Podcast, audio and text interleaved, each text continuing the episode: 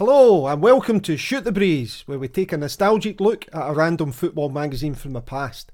I'm Andy Smith, aka Scott's Footy Cards on Twitter, and with me is Tom Brogan. Hello. In each episode, we'll invite a special guest to join us in trawling through the magazine and discuss anything contained within it. This could be anything from an article to a photograph to a competition to an advert. Basically, if it's in it, then we'll talk about it. So sit back and let's shoot the breeze. Wriggles clear. Might just get the chip, and he does. He's scored. Oh, what a great tackle! He's done it. Oh, brilliant play. Wiggling his way. That's an excellent ball. And Didi. It's a goal. Four for Clydebank. Excellent play by Hughes. I think the player of the match and sweetly finished by Penny. And this week we have a returning guest.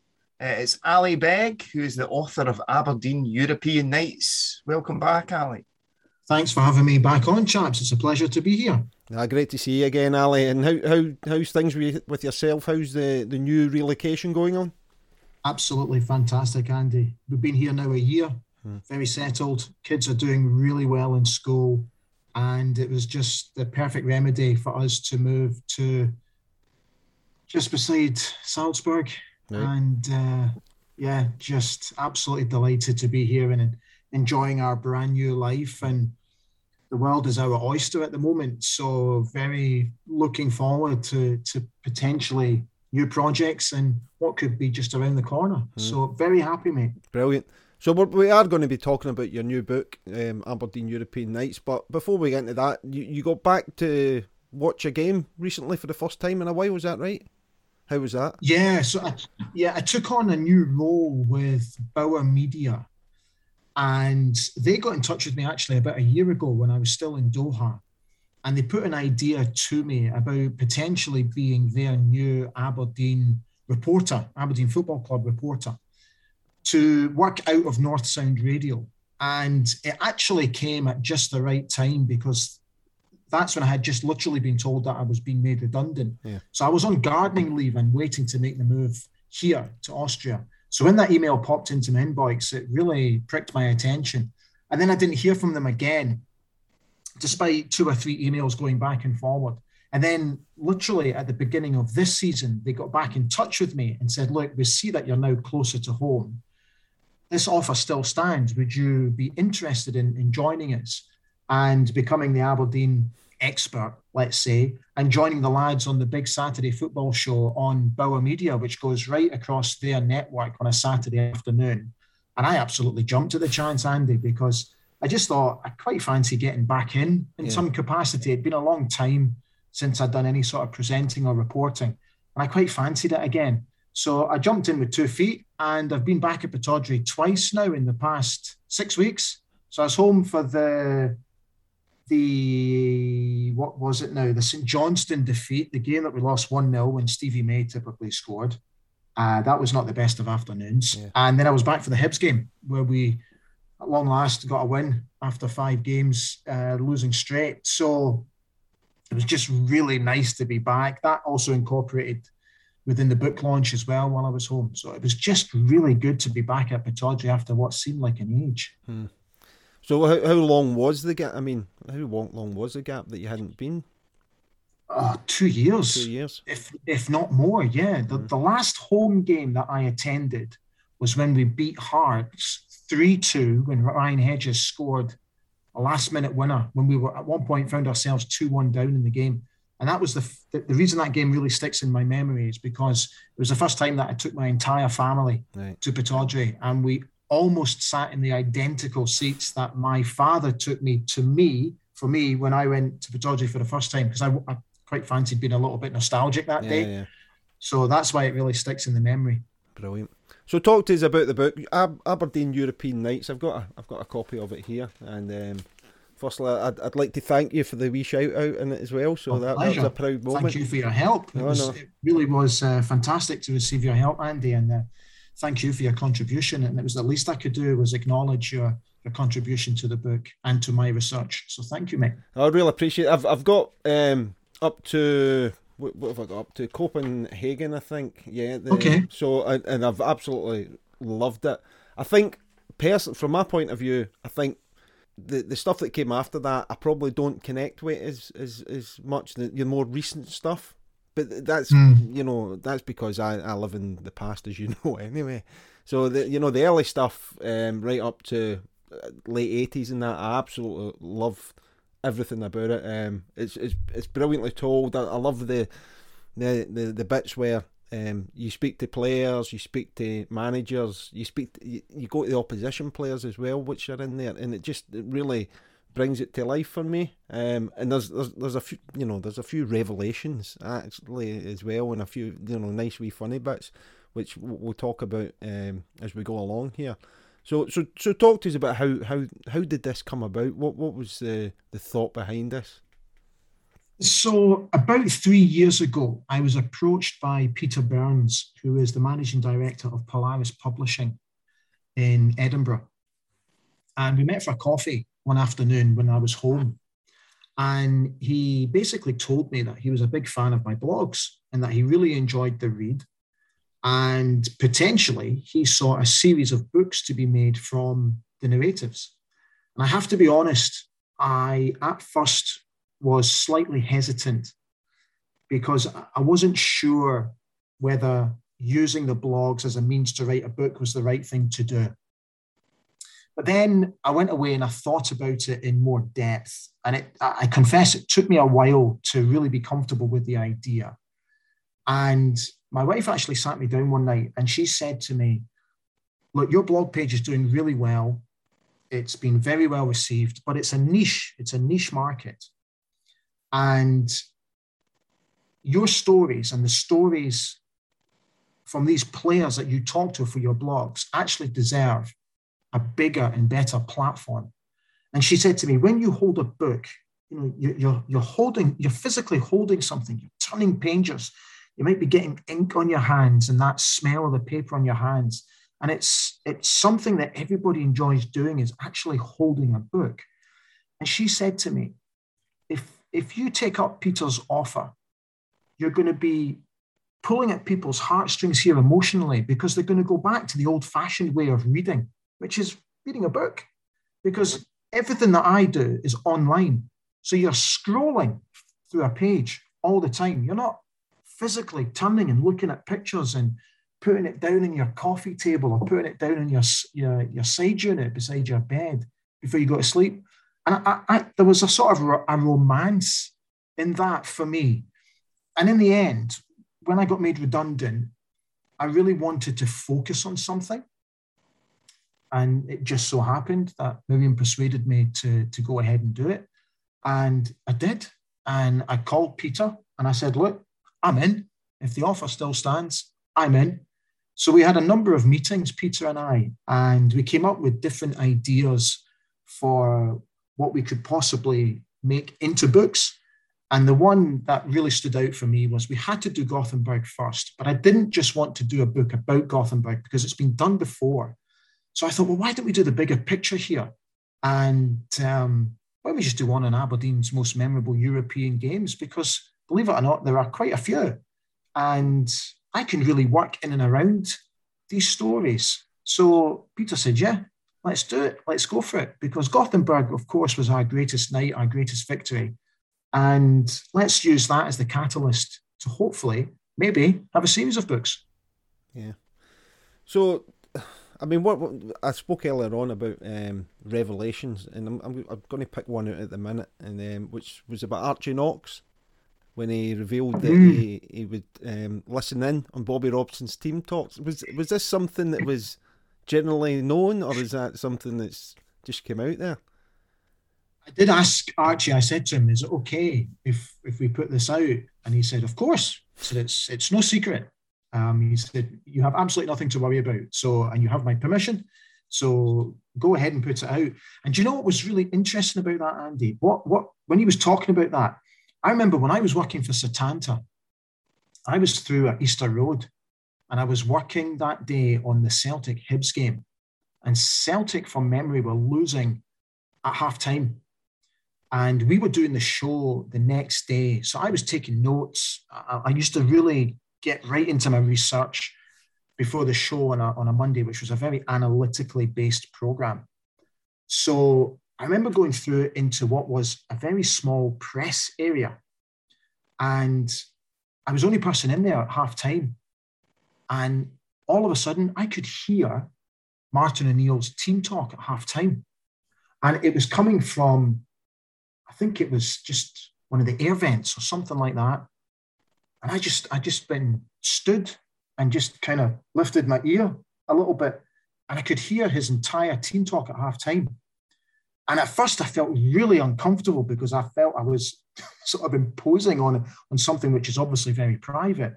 But it was fascinating to hear Martin absolutely losing the plot with, with the players and the players having no fear in going back at him as well.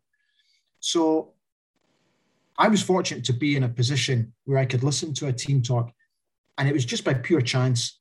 And honestly, when Archie's telling the story, I think there's a little bit of tongue in cheek to the way he tells the story as well. But he took a chance, and I think he did that as well. And it was almost, it was almost a, a mirror effect of him listening in, and then fast forward, you know, 35 years or so, and I'm listening in to, to Martin O'Neill's team talk. Mm. So the story is very much tongue in cheek, but when he was telling me it, I thought I, I thought to myself, I wonder if, if this is, is okay to go out. And when I asked him for his permission, he said, absolutely fire in. Yeah. But what I love about what Archie said, you know, um, it, one of his closing lines was, and that's why I always said I was an absolute tactical genius. the, the, the first thing it made me think of was um, recently um, with the whole Leeds United thing with Bielsa, and, and he sent somebody to spy.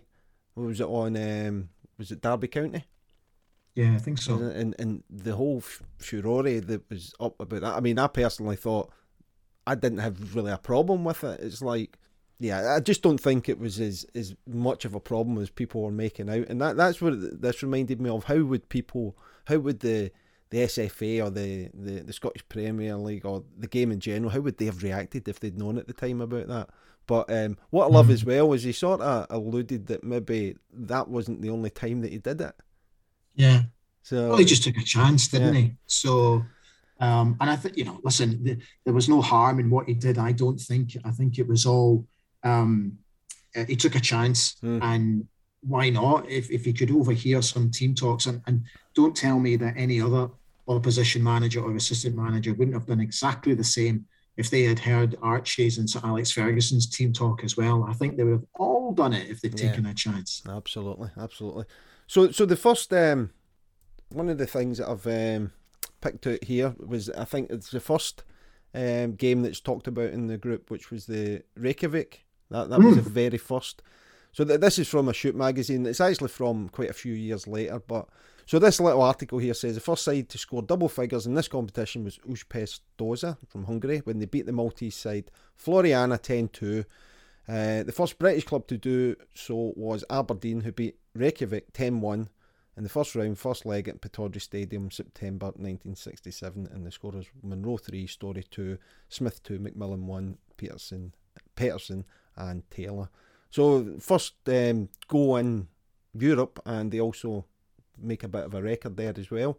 So yeah. so that that's did you start there or did you did you do it in chronological order or did you have any Yeah, so so what I tried to do was I, I I picked I looked at a number of different games, but it was always my intent to do these games in chronological order. So start it from Reykjavik, and Reykjavik is the first chapter.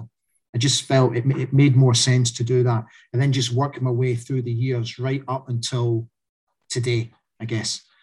Um, and I was hoping that my final chapter would be if Aberdeen had qualified for the Conference League. So we actually held off publishing the book to see if Aberdeen could actually make it into the Conference League because it would have been the first time that we would have qualified for any sort of group stage since the UEFA Cup group stage back in 2007, 2008. Sadly, it wasn't meant to be. So, um, so we we we finished off the book with the Rijeka game, but it just made perfect sense for me to work my way through the book in chronological order because also the stories fitted and the narrative fitted for me to do that. And I think if I had jumped back and forward, I think it might have confused the reader. So it, it, and I would like to think that was the, the best decision, really, because I think the book flows quite well now. Hmm. I think what, what one of the things which I, I, I, liked about it was you've not picked just games that Aberdeen win. You picked games that mean, you know, that actually um, have an effect or yeah. affect what comes yeah. afterwards. Um, so, what made you decide to, to include those sort of games?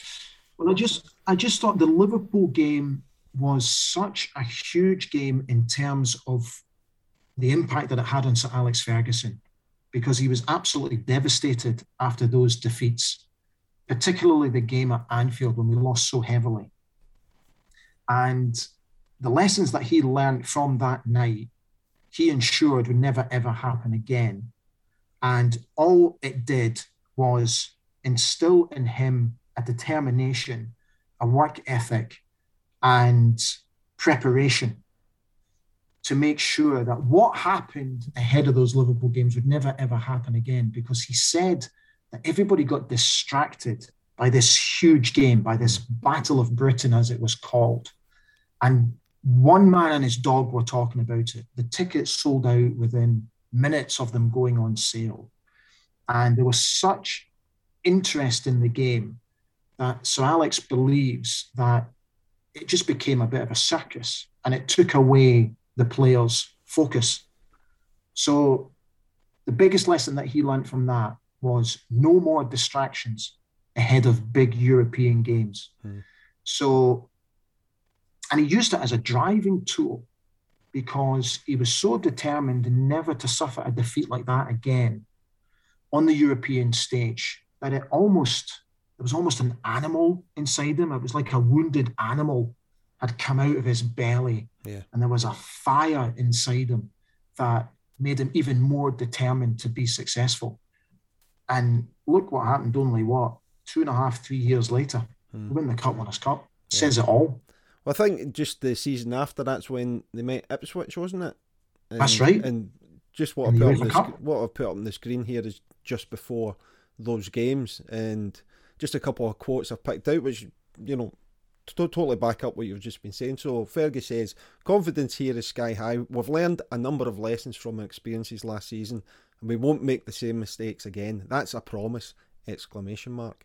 And then he continues, I don't want to make excuses, but we went into that second game with a makeshift side. That's the Liverpool game.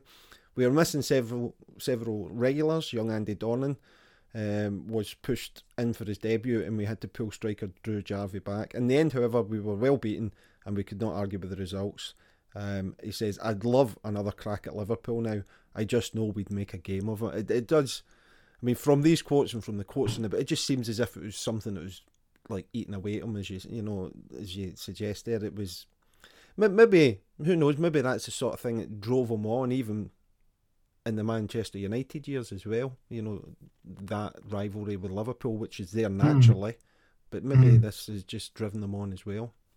Most definitely, I think you know that's that famous quote. He wanted to knock Liverpool off their perch, didn't he? Mm. So maybe he used the experiences that he had at Aberdeen to help him along at Manchester United, and he certainly did knock them off their perch, didn't he? Yeah. So just another wee thing I want to pick out from the book, and it, it wasn't a European adventure. I think it was a Bermudan friendly, was it? With the t- tell us about the local Bobby. Yeah, they were. Uh, believe it or not, they were originally from Aberdeen. So Drew Jarvie told me that story because that chapter is, uh, it's called uh, Beyond the Iron Curtain mm. or Behind the Iron Curtain and Beyond, and because there were two great stories from Romania and when the boys went to Poznan to play in the Cup Winners' Cup as well. And I just thought if I can just take little snippets of some of the other experiences that the lads have had on their travels, then I thought I could just maybe incorporate some of those um, stories into that chapter as well. So Drew Jarvie tells me the story of when they went to Bermuda. They did a little bit of a world tour and they stopped in Bermuda to have a couple of games and uh, the guys that they were looked after were two local bobbies who so happened to be originally from Aberdeen yeah. and uh, were now police officers in Bermuda. So it was actually two of them? Aye. I, th- I thought it was only one. That two's even more madder. Yeah. Nah, yeah. That was brilliant, brilliant. Um, so while we're talking about, you know, sort of the, the Ipswich game, you, you spoke to Paul Mariner for the book. did. Yeah, yeah, I did. Well, actually, I, I, I spoke to Paul uh, about two years ago now, 18 months ago. Right. So before, sadly, he got he, he got sick and he died, um, which was a real tragedy. Um, I, I got very lucky that I was able to track him down and he was absolutely charming. He mm-hmm. really was. And I spent a good hour with him. This is when I was still living in Doha. Right. And we, we spoke over the phone. I sent him the questions up front and his memory of both of those games is still was still very vivid. So I was able to get some really good nuggets from from Paul, and I'm so grateful to him for being able to to take the contribution that he made to my blog and then place it in my book. I actually uh, texted him uh, before he died, a few months before he died, and asked him if I could have his permission yeah. To use our blog. And he said, absolutely no problem at all. It'd be an absolute pleasure. So sadly, I didn't speak to him again afterwards. Um, then he died. So I really wish that I'd been able to speak to him before he died to thank him again. But his contribution to my book is, you know, it's like what you said at the top, Andy. It just contributes to the, you know, the interest. It's not just about the Aberdeen players and the managers and the coaches and the backroom staff and the players. You know, there's there's other people involved in this narrative as well. Um, and I'm hoping that by speaking to people like Paul Mariner and Johnny Metgod and these type of guys, that it, it will really prick the interest of many Aberdeen fans. Mm-hmm. On to the, the Bayern game. Um, and it's mm. the, there was a bit that you you spoke about, and, and it brought me memories of when you were on the, the podcast where you spoke about your dad at that game, how it was the first time that you'd you'd actually seen him really celebrate or lose control a little bit. Yeah, it was what the, the first time that I my first recollection of my dad really losing it was Hamburg in the, the Super Cup in the second leg at Pittodrie when Mark McGee scored the second goal. Absolutely went nuts. But that the game at Pittodrie, he was still, you know, he was still punching, punching the air through and shouting and screaming. But my mum was beside us, so his celebration was a little bit muted, let's say, because when we were at Pittodrie for the Super Cup, it was just me and him. Yeah. And he was going absolutely bananas. And I, I remember, and I can still see it in, vividly in my mind, that I put my own celebration on hold just to watch him, because he was up, you know, he was he was up here. My dad, you know, I was only 10. Was I 10? I was 10. So he still towered above me. And I can remember looking up and he was just, yes, yes.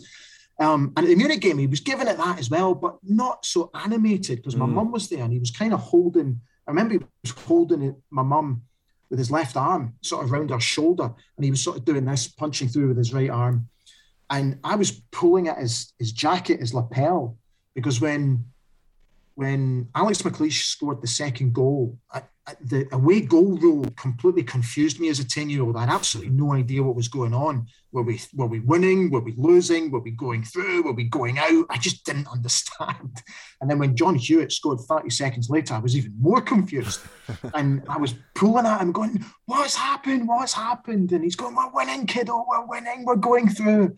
And it's just something that I've never ever forgotten. And to be honest with you, I don't think I ever will forget and uh, that night was particularly special because we were we were sat just above the tunnel, just a little bit to the right, about three or four rows up from from the tunnel entrance, and about just a little bit to the right, so I could see up close and personal all the lads coming into the tunnel after their warm ups, and I could see them going back out. And I can remember the lap of honour, and I can remember Fergie running down the track at full time because the vantage point was just so I felt so close I could almost touch them. And again, that just added to what was probably the best night that I think I will ever have at Pittodrie. I don't mm. think I will have another night like that in my lifetime at Pittodrie ever again. It really was a one-off. Brilliant. Reading through it, in fact, before I do that, there was actually something I was going to go to there. So this is before the Real Madrid game. I don't. Mm. I, you might. I think you might probably have seen this one where Ferguson goes through the team and describes all the players and things like that. And I just wanted to pick out the John Hewitt, what he's written about John Hewitt. He said he's had a nightmare season with injuries, but although he'd only started eight games by the time we played Waterschei. Is that right? Waterschei. Waterschei in the semi final. He had also scored eight goals. When he was a schoolboy, I wanted him for St Mirren, and then when I moved to Aberdeen, I spent a lot of nights at his house before I finally persuaded him to join us. He's fast, brave, and a good finisher. I stuck him on as a substitute in the last 10 minutes against Bayern Munich, and he hit the winning goal. What a player to have in reserve. Just that line there, that last line. Yeah. I mean, how, how yeah. prophetic was that right before the yeah. Real Madrid game?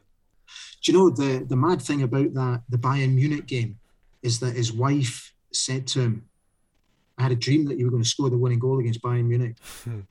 and if you watch the footage, as he's running, after all the celebration has sort of calmed down and he's running back for the restart, he looks up into the stands and he just blows a wee kiss. Yeah. Uh, and I asked him, I said, Who are you blowing a kiss to? And he said, My wife. And he told me that story. And, uh, you know, I was only with John a couple of weeks ago for the launch of my book. And it was fantastic to have five Gothenburg legends there. And I'm, I'm very lucky, that, and I, I don't know why I've been so blessed, but these guys are all my pals. Yeah. And, you know, I, I hadn't seen them for a good two or three years now. And John came over and he, you know, he just grabbed me and he gave me a really tight hug. And it was just really, really good to see him, as it was all the guys. But there's something, there's just something about when when you're holding John Hewitt, you know, it's like, mate, I just love you. I just love you, you know, for what you did. Yeah. And it's just uh it's he gets emotional every time he speaks about it.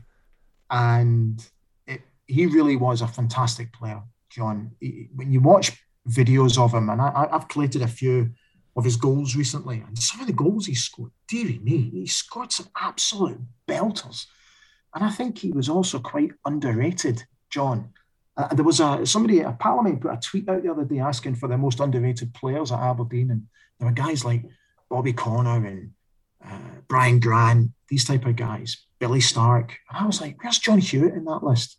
Because I think, you know, John's a, a legend. Of course, he's a legend, and he always will be a legend. But I also thought he was he was slightly underrated as well. Oh, what a left foot he had in him. Mm. And what a diving header he had on him. and what a leap and celebration he had as well. Suppose, yeah. the worst celebration ever, or the best. Yeah. I, I, think, Ali, you, you, could say that for a lot of the Aberdeen players. We're such a great team. There's yeah. so many guys that maybe didn't get that sort of international recognition or didn't he play as many games for Scotland as they should have. You look at guys like Doug Rougvie, uh, Eric Black, and then you yeah. look at Peter Weir, gets six yeah. Scotland caps. I think Peter Weir terrific player. Like for such a dominant team that Aberdeen were, it's remarkable that they didn't have. But they reform basically the nucleus of the Scotland team for a few years. Doug Rougvie was capped once. John McMaster, who had the best left foot in the business, never got a cap. Yeah. Scandalous. Yeah, it's, it's surprising considering how how strong Aberdeen were all through all through the team in that year. Did Dougie Bell get any caps? It's a good shout. I'm not 100% sure. See, the, the reason I ask that question, uh, something, as I was reading the book, I'm thinking, because Dougie Bell just kept coming up and coming up and coming up, and I'm thinking, is he an unsung hero? Did, uh, you know, was he given the credit? And then the story, which I loved about the the Waterschei player in, in the taxi, was it? Yeah. Was that that one? I loved that. Yeah. So, to tell us about that one because that, that's that's a great little anecdote.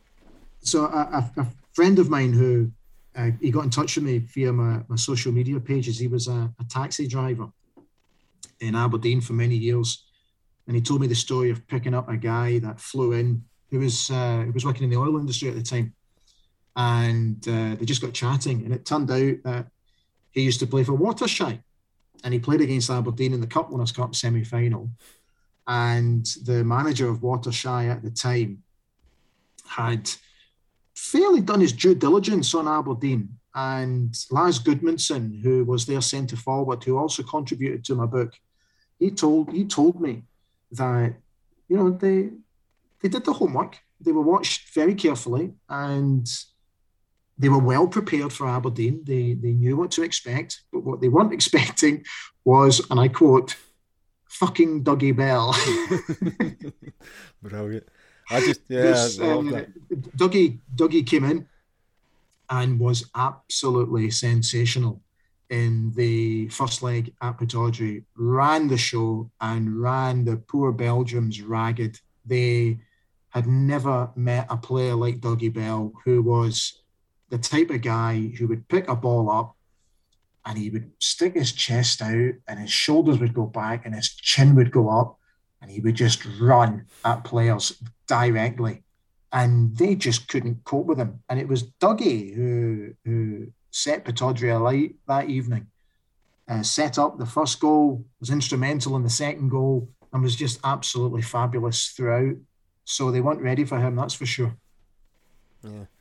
And listen, I, I, I hope you you don't mind me giving away all these little nuggets from the book. I mean, people... not at all. not at all. In, in, which case, um, let's talk about another Archie Knox story where he's um, going to spy on Real Madrid and he's yeah. sneaking into the ground and he gets chucked out and he has to sneak back in.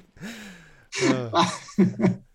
that was so funny when I when Archie was telling me that story. Honestly, I had tears coming down my face. It was so funny that in the end they, they mistook him for Billy McNeill. They thought, you know, Real Madrid thought Billy McNeill was coming and not yeah. Archie Knox. No, I beg your pardon, Valencia thought Billy McNeill was coming and not Archie Knox.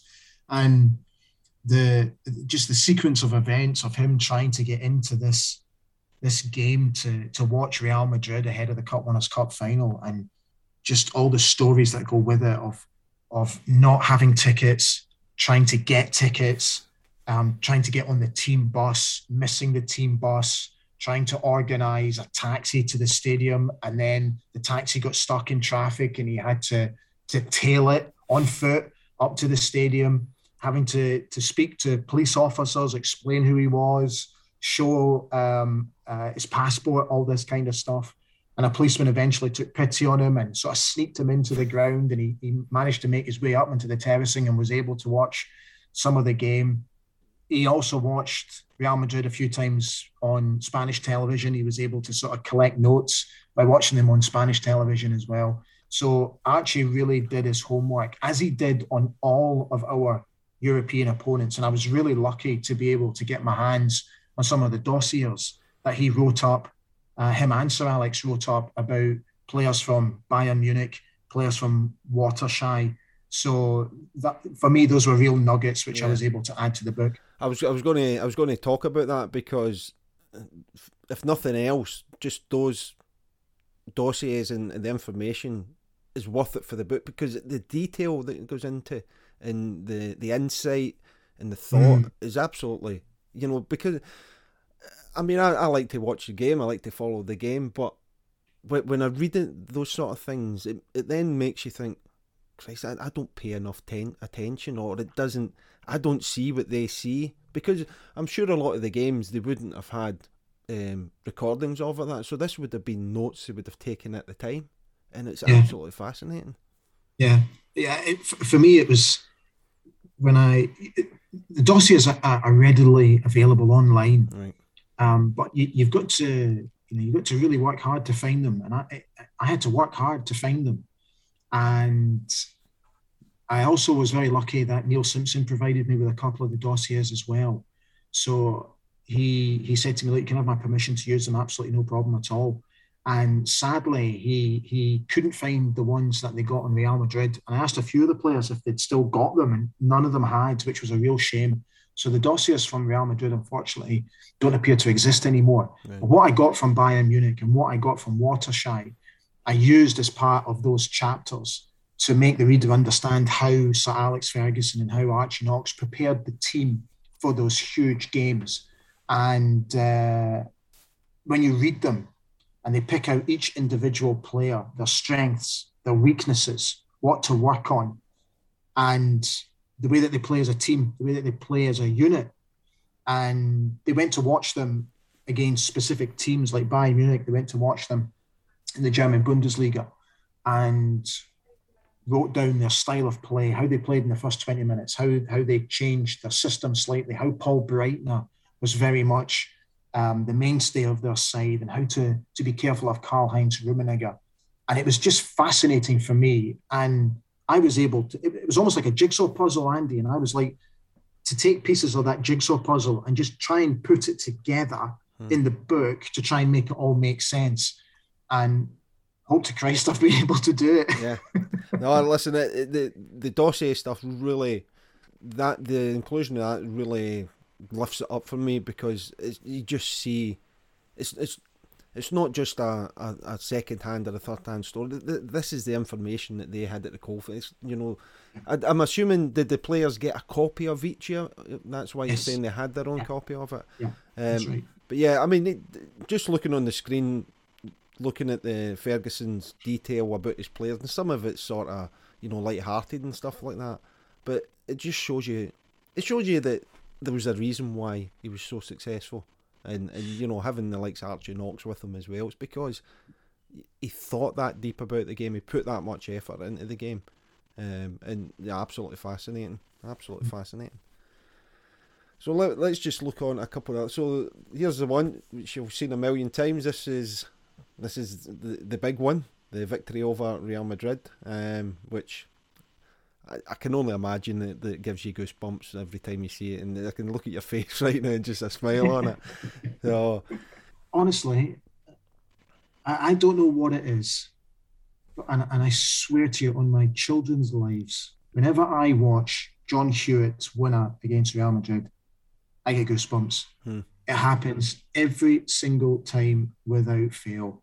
And when I hear the late Ian St. John scream in the court commentary.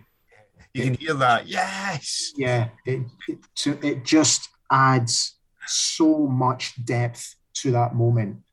It's apart from getting married and having my children, that goal bottom right is the best moment of my life. Because that's the thing, Ali. What I remember about that time is the whole of the country were, were behind yeah. uh, Aberdeen. Yeah. Yeah everybody was wanting everybody was wanting Aberdeen to win that, that final. Everybody in, in Scotland, as far as I'm aware, were wanting Aberdeen to win that final.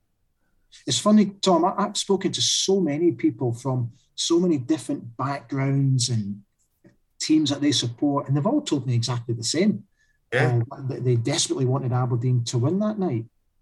Yeah, it was a big night, especially maybe with people from, from my dad's era, who was a Celtic supporter, you know, and mm. Celtic win the European Cup, and I guess Rangers fans is what's Rangers win the Cup Winners' Cup kind of thing. Here it was coming again, a Scottish yeah. team going in Europe, and especially with it being Real Madrid. Yeah. the thing about it is now you look at it now, it's not like a European final. It's you know, it's a horrible wet night. It looks dark. There's, there's empty terracing. It's just not like you see a European final now. Yeah, it's it, oh yeah, it's so different now. It's it's a pantomime now, isn't it? Yeah. Um, cup finals these days are events. And I think that takes something away from the actual football match itself. Because I remember Gothenburg like yesterday.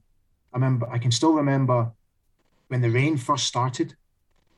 I remember we had to take shelter in a shopping centre because it was coming down that hard.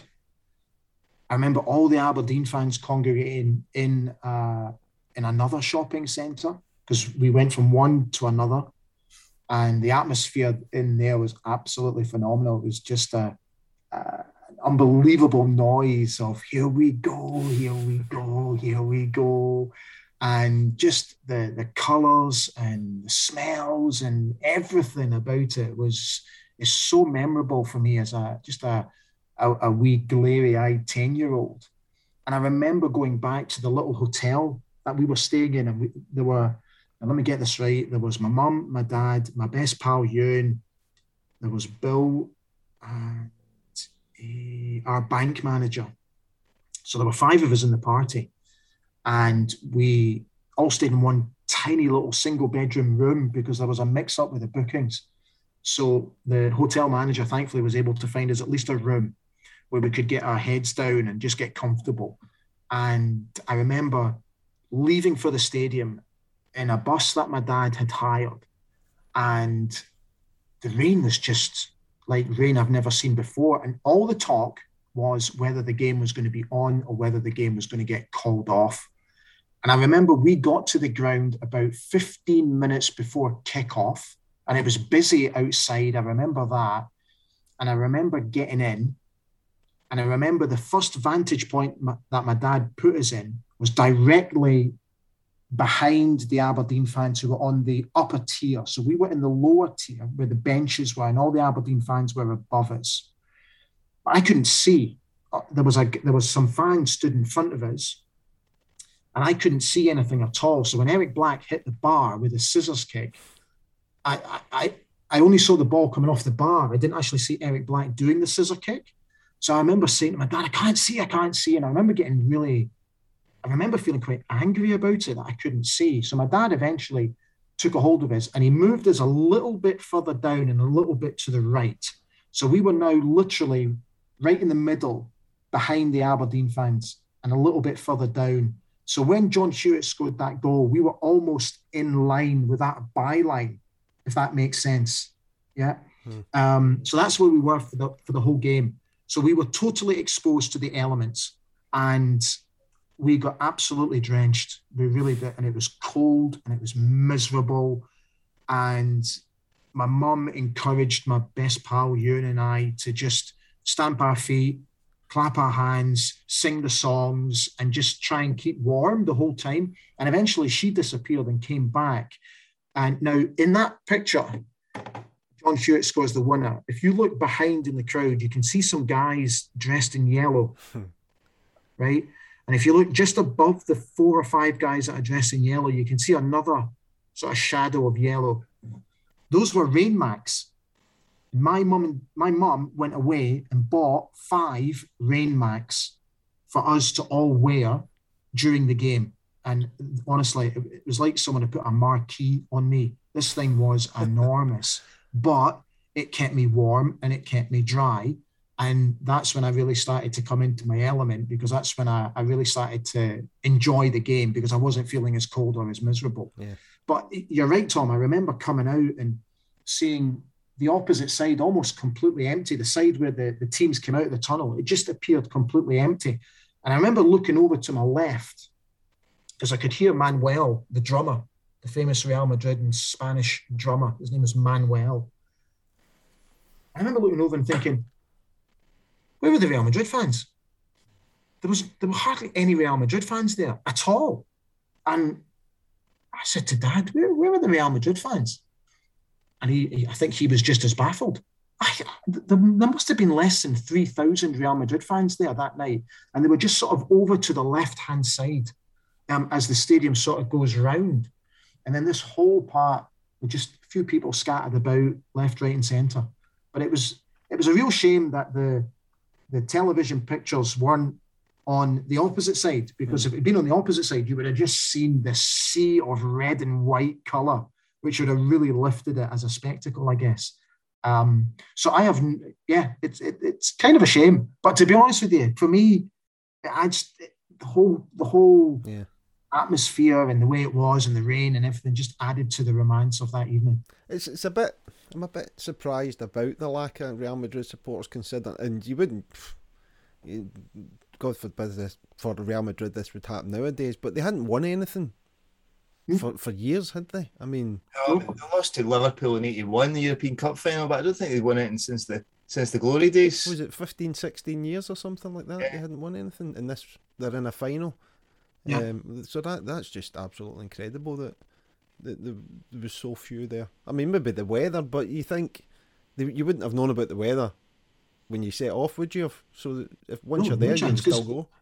Listen, it only started raining on the afternoon, only about five or six hours before kick-off, because the boys had a light training session at the stadium in the morning, and it wasn't raining then. And that's when they all went back to the Fars Hatt Hotel and uh, for their afternoon nap or you know, to relax or whatever the guys did before game before the game, and that was only when the rain really started. So nobody could have predicted the rain. Hmm. And I, am not sure if it was in, you know, I'm not sure if it was in the book. You can let me know or if I've read it somewhere else. But they they lost everything that year, didn't they? They lost in the last game of the season for the league. They lost the, the Super Cup. Yeah. They lost the yeah. the cup. They lost absolutely yeah. everything. Yes, yeah, so when I because I, I was very lucky to have spoken to Johnny Metgod, who was in the centre of defence, played as a sweeper for Real Madrid.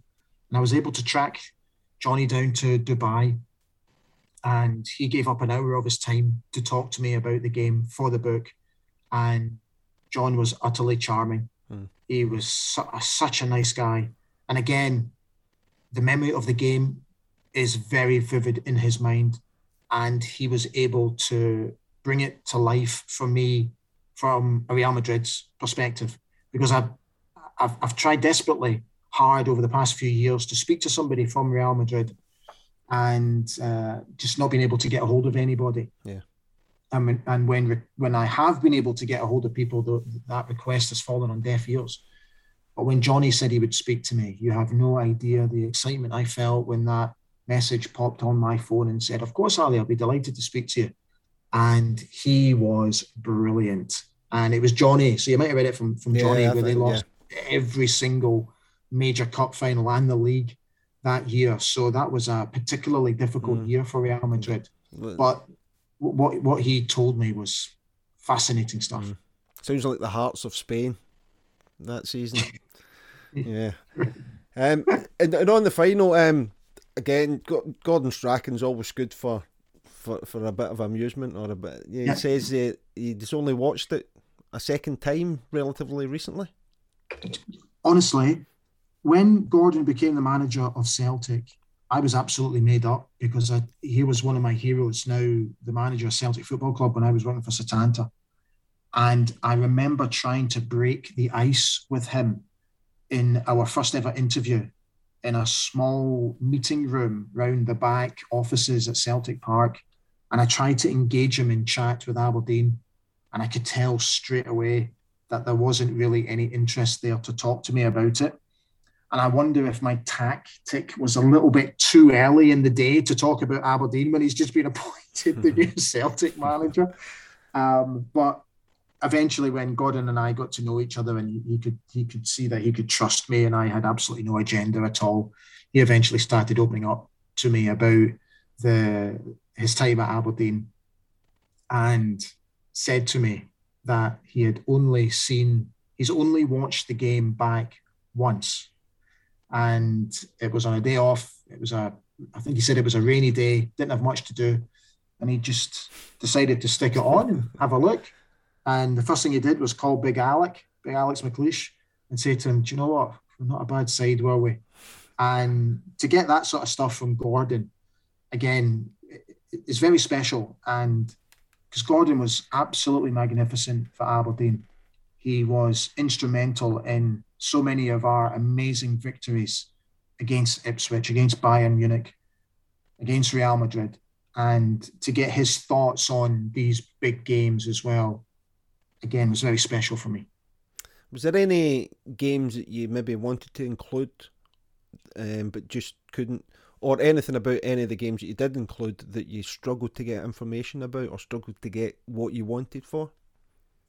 Um, I was hoping to get more from Bayern Munich, the 1983 team.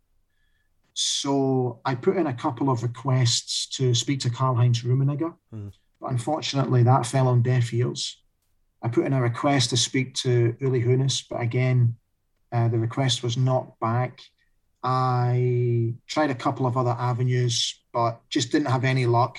Tried to track a couple of players down, but really didn't have any luck trying to get a hold of any Bayern Munich players from that era. So I was really quite disappointed that I wasn't able to get them. Um, but you know, that's just the nature of the beast. Sometimes you have a little bit of luck, and sometimes you don't. And uh, Difficult though when you're asking them to speak about a defeat as as well. You know, maybe know something they're rushing to yeah, I- talk do you know, about, Tom, they've forgotten about it, kind of thing. Yeah, I, I actually I, I did wonder that, and I did try to explain why I wanted to speak to them in my Yeah, initial. not rub it but Yeah, exactly. It was like, look, guys, I'm not wanting to stick the knife in the ribs here, but um, this is what I'm doing, um, and I would like to come at it from a certain angle. And uh, you know, there's no Mickey taking. I'm not looking to make fun of you or anything like that. I'm. This is a serious book, and it's um, it's got serious connotations here, and I want people to understand more from Aberdeen's opponent's perspective on these games, and I tried to convey that in my my requests to these guys, but unfortunately they they decided against it. which is absolutely fine. I have no issues with that whatsoever. It's disappointing, obviously, Yeah. but I completely respect the decisions and have no issues with it whatsoever. Mm.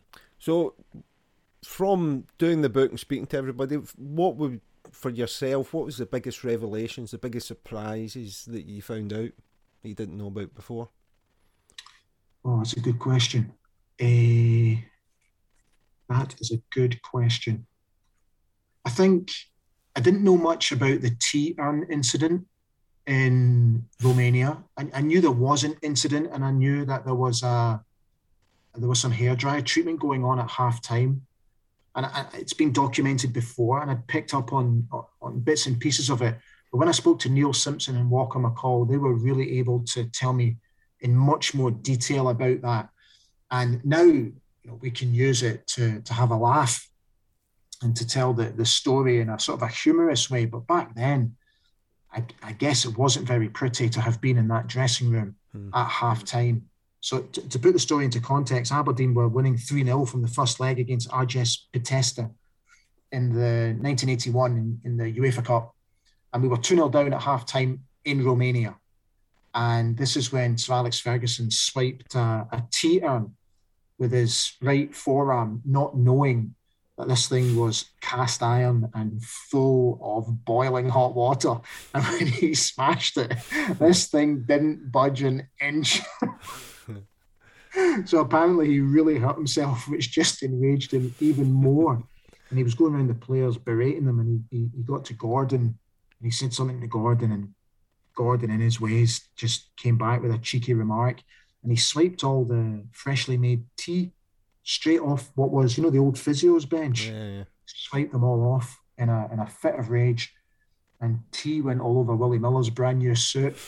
And Willie said, "I'm going to send you the, the dry cleaning bill for that, boss," which enraged him even more. Yeah. So, but listen, whatever he said, obviously had the desired effect because the team went out and they clawed back the two goal deficit to eventually went to, to eventually draw the game two two and then go through and aggregate. But what, what I found particularly humorous about that story was Walker McCall went for a pee straight after Fergie sent them all out because he was an unused substitute that day. And he overheard Archie saying to Sir Alex, I think you're a wee bit tough on the boys there. And then Sir Alex explaining to Archie why he lost the plot in the manner that he had. Um, because he just he knew that they could do so much better and he was disappointed in them and he wanted them to know how disappointed he was. And Walker said he finished his pee and he would not budge an inch. He said he was too afraid to go to the toilet. A And grown he stayed man. in there and he said, honestly, he said, I was like a wee kid. Yeah. So like the headmaster had just told us all off. He said I was petrified. I didn't dare move.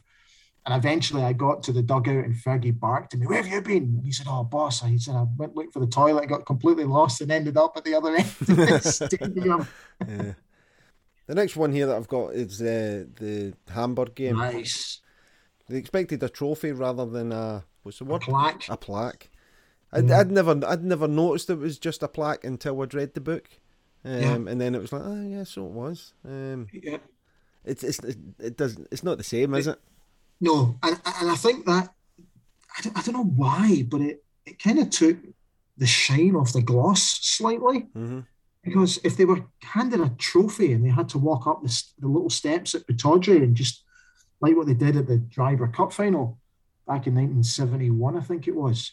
Um, if they'd done it that way, so the whole stadium could see them lifting a trophy, I think it would have added much more to the occasion. But the fact that they were just presented with a plaque on the field of play where nobody actually knew what was going on and everybody was a little bit confused, Yeah. I think took, took a little bit of gloss off it. But still, it's the Super Cup. Well, yeah.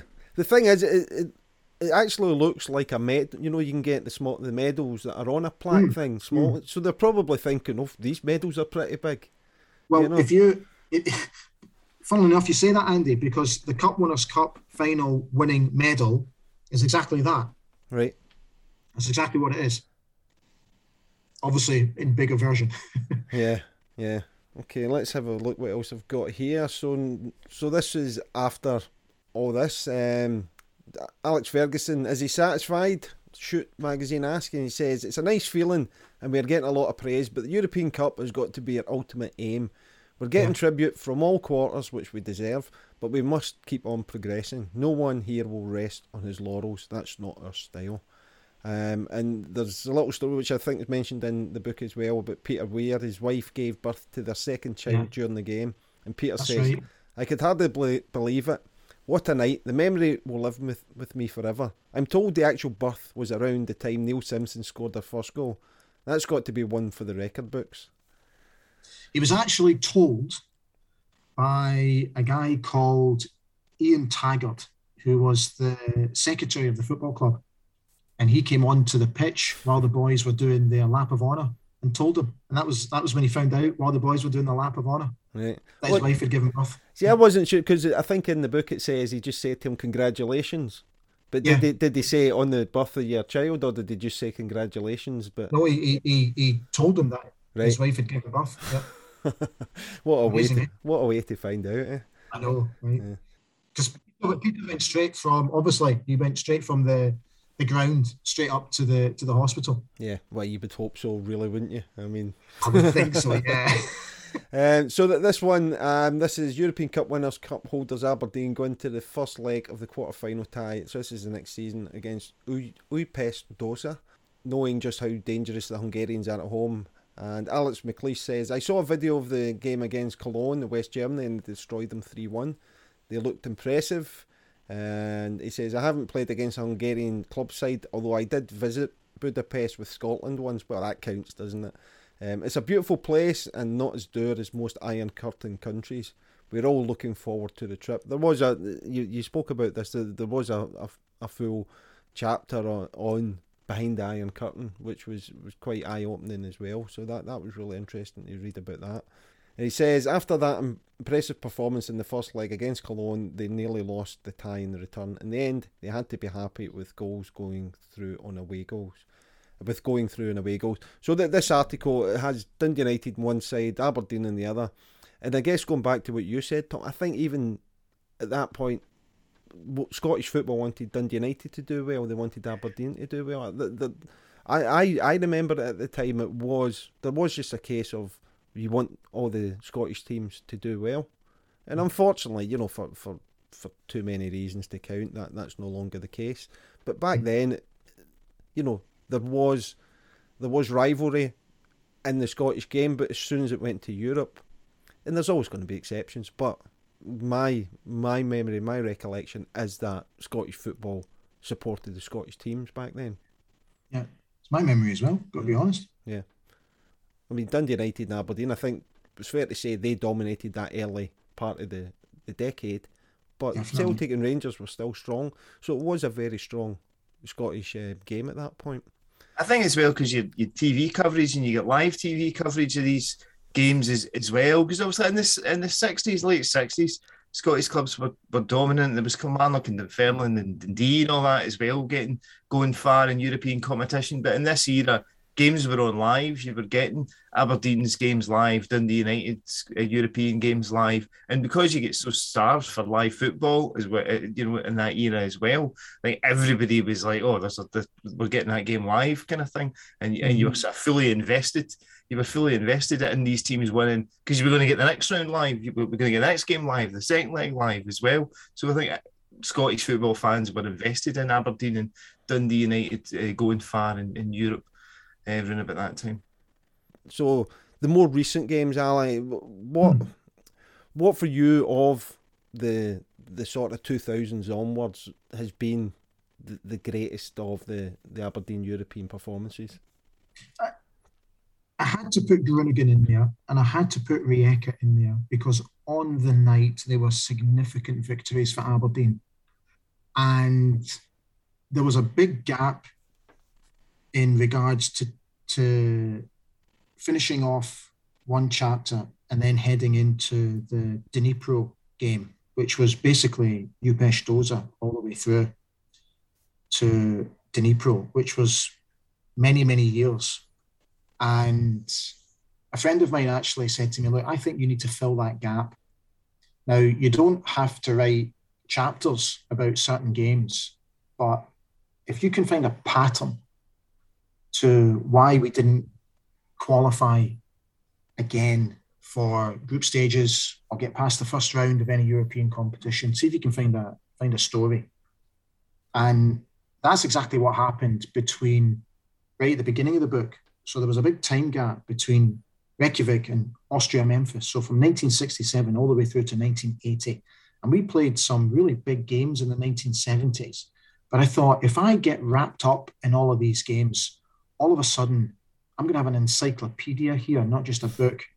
And I wanted to keep it short and punchy and snappy. I didn't want the reader to get too lost.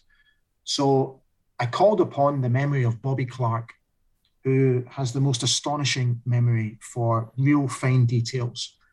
And Bobby and I recollected the 1970s and the big games that Aberdeen played in the 70s, your Honveds and your Fortuna Dusseldorfs and your Borussia Mönchengladbachs and your Juventuses and these type of games, and just take little lines from each game and just memories of Bobby and just chuck them in here and there. And we found a nice little pattern. Aberdeen, after Reykjavik, didn't really get past the first round up until Austria Memphis. So there was a pattern. And then fast forward to the mid 90s and the sorry, the, the, the mid the mid 80s and the 2000s. Again, we didn't get past the first round in any European competition. So I called upon the memory of Stuart McKimmie, who played in the majority of these games, and asked him very much what I asked Bobby. Why did we not get through? What was the issue here? What was the issue there? And we just went through not every single game, but a game here and there, just games to evoke the memory. And all it was was a sentence. That's all we did. And for me, it just filled a nice little gap. And it meant that I was able to keep the book flowing nicely in chronological order. And eventually I was able to get us to the, the Dnipro game, which obviously led us to the UEFA Cup group stage in season 2007 2008. Now, by that time, I was getting on. My memories as a, a child had, were you know, not fading, but were getting further and further away from me. And before I knew it, there was a new generation of Aberdeen fan. And I felt that these fans deserved their place in the book. Hmm. And the players that played in these games deserved a mention in the book as well. And I've been very lucky to have called upon current players, Andrew Considine and Niall McGinn, who were who played in Groningen and Rijeka and are still part of the first team squad now, and call upon them to describe these games and really get it from inside the dressing room in comparison to how your Willie Millers and your Neil Simpson and John Hewitts and your Gordon Strachan's prepared for their big European games. And I found that also really quite fascinating. And what I particularly enjoyed was talking to Tony Docherty, the doc, who is Derek McInnes's assistant manager. And the doc was absolutely magnificent. He gave me over an hour's worth of content from a book where he talked about the preparation from their side going into the games against Groningen and going into the games against Rijeka. So now I'm getting it from the coaching point of view, which again, for me, just added to the depth of the, the stories. And they deserved their place, I believe, in the book because they were magnificent and significant victories for us in a time when European football, for some, is becoming a little bit laborious and a little bit boring. Yeah. And I just felt they deserved their place. Okay, great stuff. Let's talk about where people can buy the book. So, where's the best place to get this? So the best place is through my own publisher, Polaris Publishers. You can get it on their website. You can then get it from the Pittodrie shop as well. Mm-hmm. So if you're passing Pittodrie, you can get it in the shop, and then you can get it on the usual um, online platforms, Amazon, Waterstones, these type of guys as well. So that's that's where you can get a book, mate. So is there going to be a, an audio book? Do you know you're not you're not actually the first person to have asked me that, and we did think about it, and I got to be honest, I'm still kind of undecided about it because to do an audiobook actually takes a lot of effort and it, mm. it takes a lot of time. and it's something I'm still very much considering. But at the moment, we've just put it on the back burner. If if I find that my time is a little bit more invested in it, then we will seriously consider it. But at the moment, it's it's not a no, mm-hmm. but it's not a yes. It's not. My, it's it's one of those questions that I used to ask your dad. Dad, can we go to the football tonight? And he would always say, "We'll see." So it wasn't quite a yes. It wasn't quite a no. Yeah. So to answer your question, we'll see. Beautifully done. So let, let's let's um, talk about a volume two, and not necessarily a European thing, but um, you know, there's there's enough there for Aberdeen surely to do. Yeah. Bit. So I, I've also been thinking about right, what should we do next? Now we've we've got we've won the league a few times, handful of times. We've won a Scottish Cup a handful of times. We've won the League Cup a handful of times. So can we make that into a book? I don't think winning the league titles as little as we've as we've had is enough to sustain a book. Maybe a pamphlet, but not a book. so the Scottish Cup stories are really interesting. I think we could get something out of the Scottish Cup and the the League Cups mm-hmm. because there's there's really interesting stories to them, which I'm currently looking at. But the the next the next book will not be out for a while yet. It's still very much in the planning stage, still yeah. very much at the talking stage, and uh, we're still very much chewing the fat over that and bouncing ideas off each other. Because the next book, you know, is it, it, it's like I go back to my old boy band days, Andy. You know, the, the, the next book's got to be better than the first book for, for people to really jump on the bandwagon here. Yeah. I made that horrible mistake back in the day. yeah. So, um, one of the things I'm looking forward to, um, because I'm fascinated by what I've read about it, you, you're doing a blog with uh, Martin Buchan. Um, yeah, I'm yeah. literally translating that now. Right. So I spoke to Martin Friday afternoon, and oh, man, he was absolutely brilliant. So I spoke to him for an hour, and he was just sensational. Hmm. So so interesting. Martin is actually I've met Martin twice when I was working at MUTV. Met him at Old Trafford, and he he came over and we were chatting away and talking about the Dons and living in Aberdeen and growing up in Aberdeen. And then I completely, I just lost contact with him. I'd not spoken to him for many, many years, and I had no idea how to get to him. And eventually, through the former Players Association at Manchester United, I was able to to get a hold of the guy that runs it, and I, I, I dropped Les a, a wee note, and he said, "Look, Ali, leave it with me." He says, "I'll I'll send him your email, and let's see what happens." And within a couple of days, Les came back and said, "Right, Martin's in, and uh, he'd love to hear from you. He's really looking forward to speaking to you. Here's his number. Here's his email. Fire in." Yeah. Oh, like, honestly, it was like a wee kid that morning. Mm. so he was absolutely brilliant. He really was. So I'm hoping to get that out before the weekend.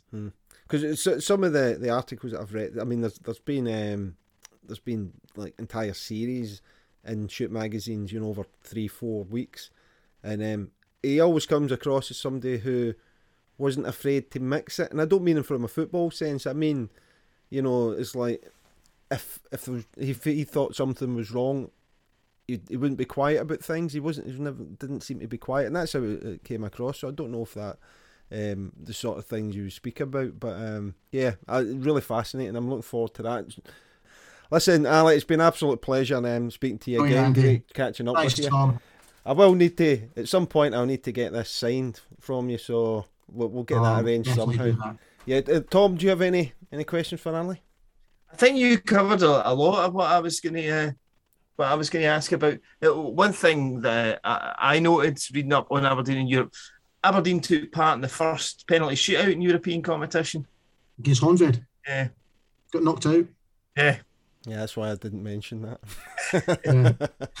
yeah. but no, I don't. I don't think so. We covered the Ipswich, the Ipswich game, which I, I think was the kind of the uh, sort of sign that Aberdeen kind of had arrived. Yeah, that was the catalyst for many people. Football uh, and I'd watched the, the highlights on uh, YouTube uh, of that. Um, when you you can see what uh, What great uh, play! I mean, looking at uh, what a great Ipswich team as well. There, sort of, uh, you know, Eric Gates was getting kind of shackled with Stuart Kennedy and uh, things like that, and Strachan was running amok, and yeah, you could you could you could see that. You know, but a good Ipswich team were getting run ragged by that Aberdeen mm. side. Mm. A big shock, a big shock, but not to Sir Alex, and that was the most important thing. It's not a shock to him, but to the rest of the country, it was.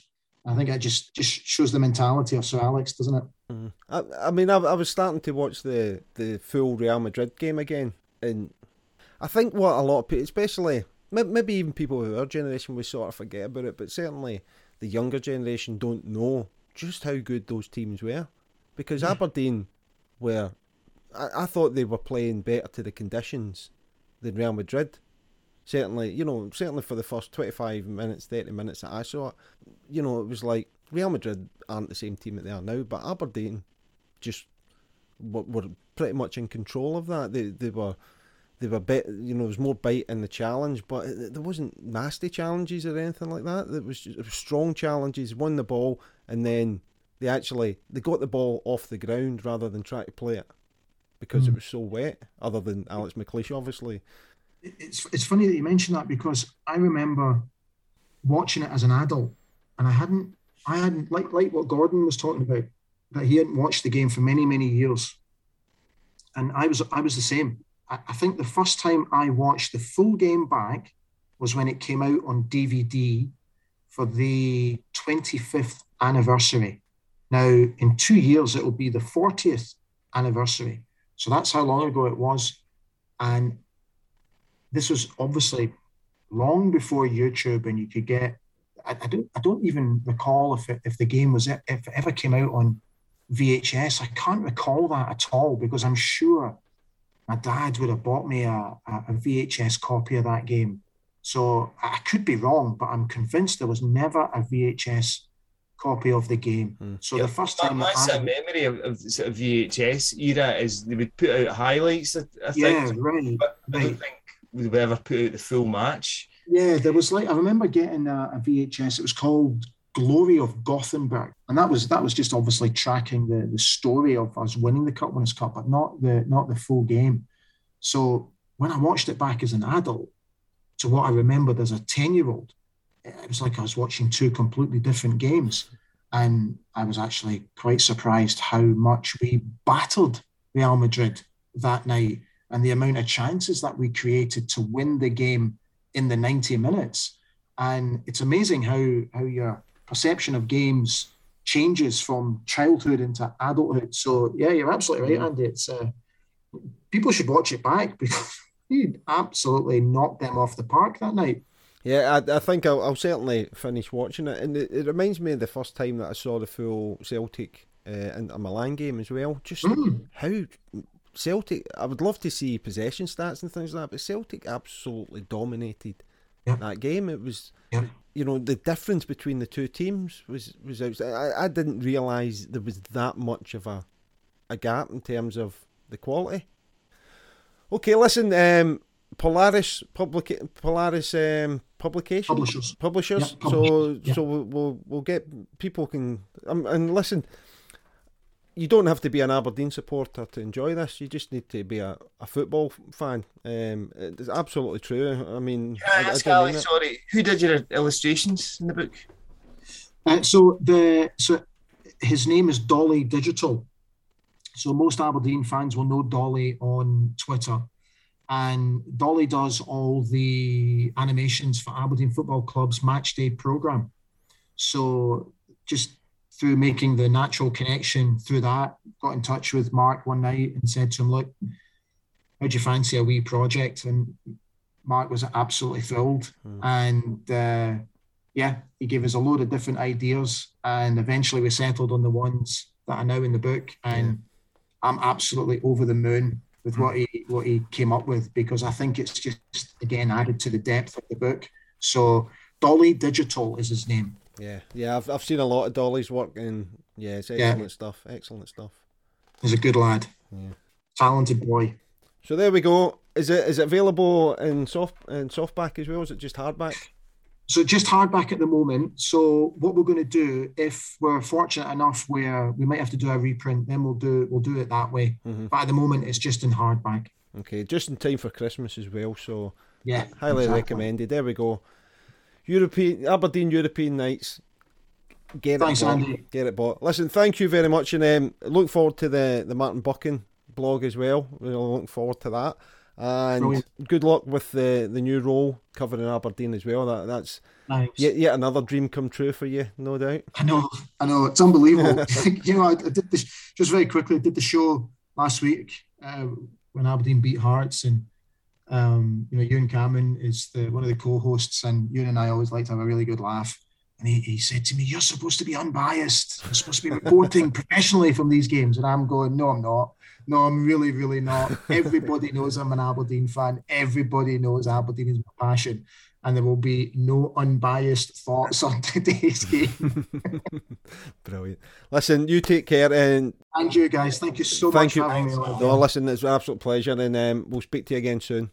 Definitely. Take care, guys. Cheers, Ali.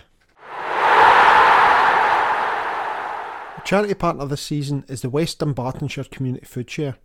This is a charitable organisation that provides various services and support to the local community, including the following a school uniform bank, school holiday brunch bags, food provisions, Christmas toy bank, cooking and growing lessons, and a baby bank. They provide essential support to the local community in supporting individuals and families, and we will be looking to support them in any way we can through the podcast. This will include drives for donations of food, money, and support in the form of volunteers. We will also be raising awareness of the group to highlight the work that they do, but also to ensure that families and individuals who can benefit from the group are aware of these vital services. You can follow them on the West Dunbartonshire Community Food Share group on Facebook or West Dunbartonshire Community Food Share.co.uk for the website, and that's West Dunbartonshire with an N. You can also donate through our Just Giving page for the charity at justgiving.com forward slash fundraising forward slash shoot the breeze, one word. Also, keep an eye on our Twitter accounts at shoottb underscore podcast and at Scott's Footy Cards for updates and news on our charity partner. We'd like to say a special thank you to Pete Wylie of the Mighty Wah for the use of the story of the blues in the music for our show. You can catch up with Pete on petewylie.co.uk where you can check out the details of upcoming gigs and new music. We'd also like to thank our producer Diane Jardin for her great work and support on the podcast. Please check out transmissionroom.co.uk where you can book music recording and rehearsal facilities in Clydebank. Please follow us on Twitter at shoottb underscore podcast. You can get us on YouTube and in your favourite podcast app by searching for Shoot the Breeze. For now, thanks to Tom for being Tom and for you for listening. Until the next time, let's shoot the breeze.